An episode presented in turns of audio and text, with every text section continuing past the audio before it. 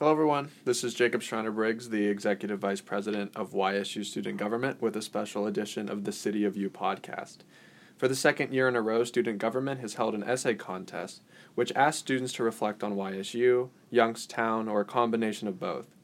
In this way, we aim to foster partnerships and cooperation between the local arts and literary community, YSU students, and the city at large. We're excited to be involved with projects like this that promote personal reflection and expression, and we greatly look forward to facilitating similar events in the future. Thank you to SGA, the City of U, and all of our participants for contributing to this opportunity. With that, I am proud to present to you one of the four winners of the second annual SGA Essay Contest. The Forgotten City. A city rested in the shadow of larger ones. Cities like the city by the lake, the city by the cats, and the city at the heart of the heart of it all. The city in the shadows was never needed until the elections rolled around. Then, they flocked like sheep to that forgotten city, the smaller city. They told the city how much it mattered, as if the city needed it, as if that city could already see what it was.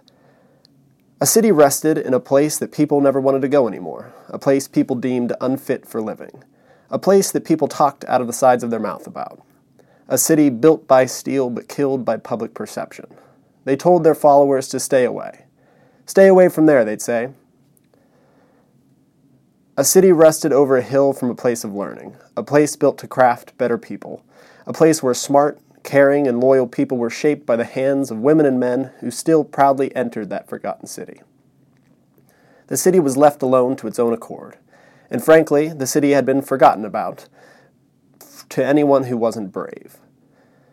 A city rested together, united by the place they called home. The city was now full of brave hearts and skillful hands. By leaving them to fend for themselves, the world had done nothing to hurt that city.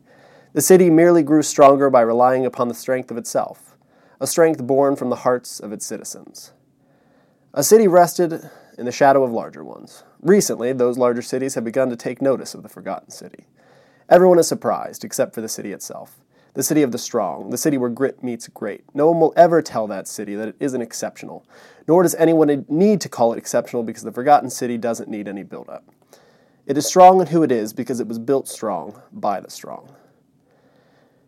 Youngstown is moving towards a better tomorrow because of all of us that call it home. Together, we will see Youngstown become a thriving economic, artistic, and educational community that is awed at by the entire country. And it all starts with our beautiful university.